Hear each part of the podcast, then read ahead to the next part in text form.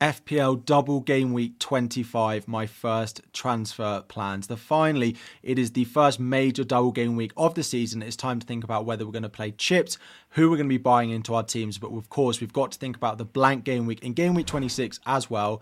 And one of the most important players for the double game week in Trent Alexander Arnold looks like he's picked up an injury as well. So in today's video, we're going to have a look at my team. I've got one free transfer and virtually no money in the bank. I do need to have a bit of future planning, but I also want to target this double game week as well.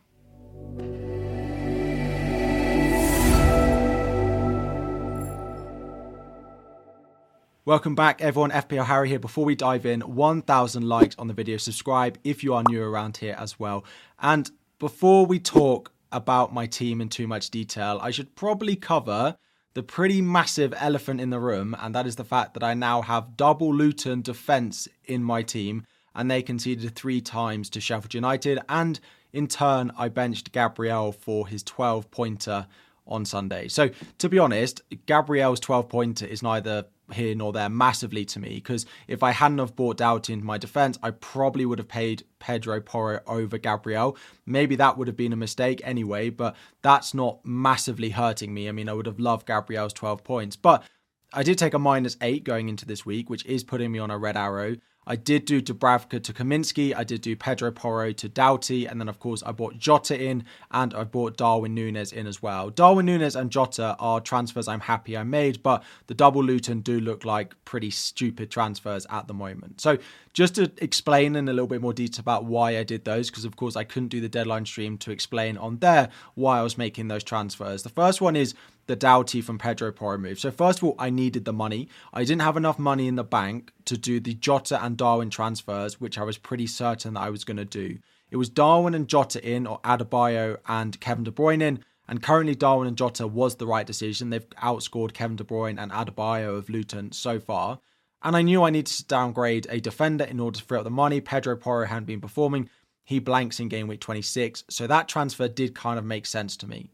It did free up the money I need, but it also freed up enough money to do Dubravka up to Kaminski. Now, Kaminski did awfully, scored one point. Dubravka also, I'm glad I don't have Dubravka in my team, but I'm not massively happy that I've got Kaminski in my team now.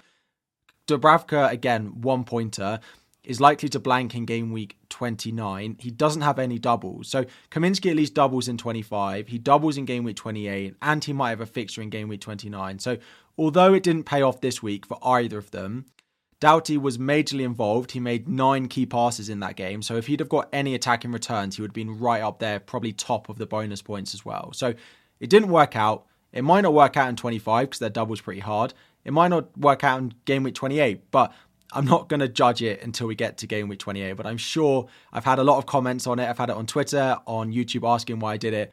That is a little bit of an explanation. I'm sure a lot of you are still thinking it was a very strange thing to do, but the Kaminski one in particular, I just wanted that extra double game week player. So yeah, have your laugh. Let me know in the comments what you think. But looking at game week 25, I'm pretty happy with how my team is lining up. I only have one free transfer, of course, because I used lots of transfers last week. Kaminski in goal with the double, of course. Doughty in defence with the double. Trippier in my defence again with Bournemouth at home, one of my single game week players. Trent Alexander Arnold currently in my defense. He is yellow, orange. He might even be red flagged by the time the deadline comes. It doesn't look massively positive that we're going to get any minutes out of him in the double. We'll talk about him in a little bit more detail. Into midfield, we've got Jota, Foden with the double. Pretty happy with both of them. Again, Jota was my transfer in so far this week. Then we have, of course, Bukayo Saka, who came in with a massive haul against West Ham today. Two goals in that. Very happy that I did decide to keep hold of him, despite being a little bit put off with some of his performances in terms of FPL output over the past couple of weeks. And then the final midfielder I have is Anthony Gordon. Anthony Gordon was ruled out for Newcastle going into game week 24. And Eddie Howe said it wasn't serious, but he wouldn't play at the weekend. And then he said after the game, oh, well, on Friday he came through the game okay, and then he played on Saturday. So it looks like he's fully fit for a home fixture against Bournemouth, which I am happy about because I do need him for this week. And then up front, we have Haaland with a double, we have Darwin Nunez with a double, and then we have Ollie Watkins away at Fulham. So currently seven double game week players. Of course, Trent is included in that, so it would be six if Trent Alexander is not available. One free transfer though, so I could decide to sell Trent. But what's important is my bench. I've got Gabriel sat first on my bench, who I did bench in game week 24. So if Trent is not going to be available, having Gabriel sub in straight away is not the end of the world. There aren't that many better defenders this week anyway. I could sell Trent for a double game week player, or I could just play Gabriel. I've also got Cole Palmer second on my bench, but he is away at Manchester City, so I'm not massively concerned about that. So Looking at those potential replacements for Trent in my team, there are three real options I could go to. I could go to another Liverpool option because they do have the best double of Brentford away, Luton at home. Now, who would I go to? Robertson and Van Dijk are probably the two I should look at. Robertson has great attacking threat. Van Dijk is probably the most nailed. Joe Gomez did have the flu, so he missed the weekend, but he should be back. Gomez can play at left back. Will Robertson play twice? Because, of course, after game week 25 double, they have the Carabao Cup final against Chelsea. So, will Klopp have one eye on winning that trophy?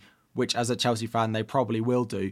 Will he have one eye on that and maybe rest some players against Luton in the Dublin game week 25? I could go to Konate now that he's back from suspension. So of course he's had a big rest. So the chances are he could play both in the double. But is there that much attacking threat there, that much clean sheet potential, given I'd have to sell him going into game week 26 anyway?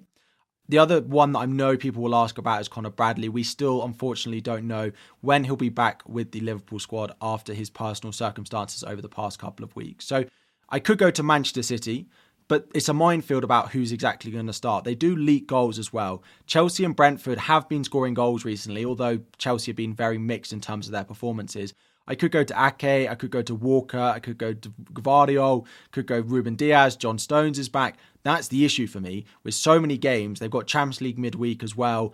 I'm not sure who's going to start. And the other option I have is actually to do what I plan to do with Trent in game week 26 when I sold him for the blank, is buy an Aston Villa defender. Now, they of course didn't keep a clean sheet against Manchester United, and they have an away fixture this week. It's pretty good away at Fulham, but Fulham have been okay recently as well. They are much better at home. So I have three options of what I could do with Trent if I decide to sell him. I could go to another Liverpool option, but I'm not certain on that because I'd have to sell them in game week 26 anyway. I could go to a Manchester City defender, but they're not massively nailed at the moment. I didn't know who to pick. It is Ake, probably top of my list, but maybe that's just because he scored points at the weekend. And I could go to Pau Torres, but that's not better than Gabriel this week anyway.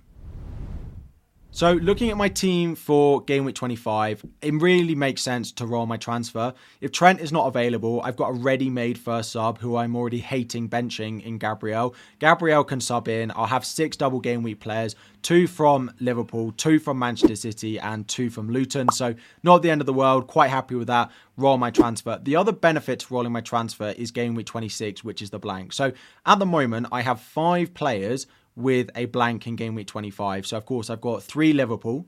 I've got two Luton, although Kaminski doesn't actually count as a blank because I can just play Areola that week. So three Liverpool, one Luton, and then Cole Palmer.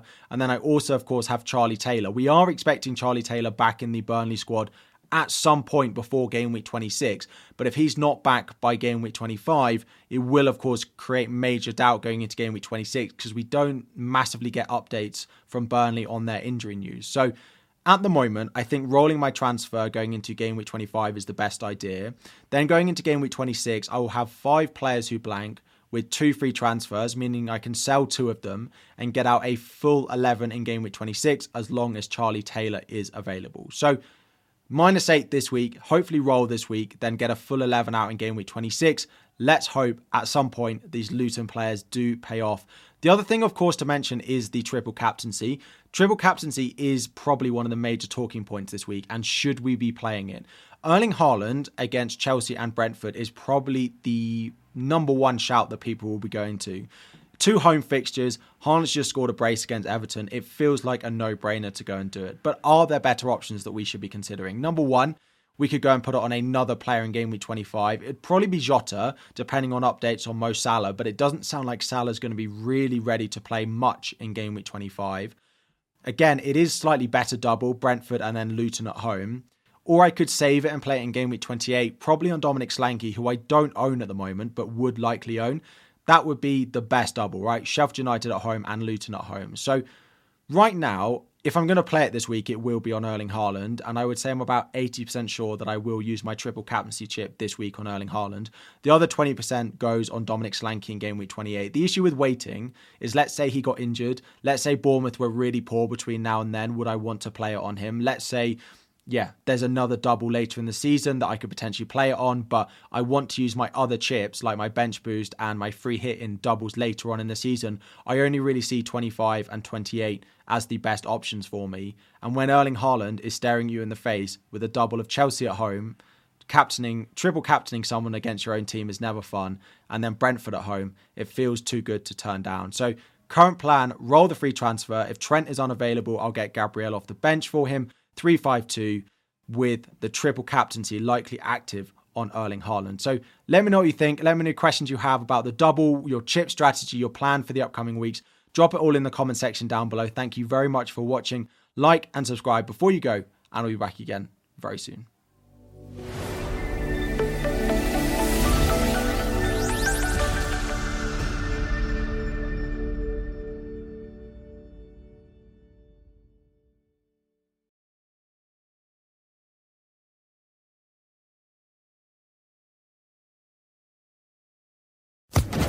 Social Podcast Network.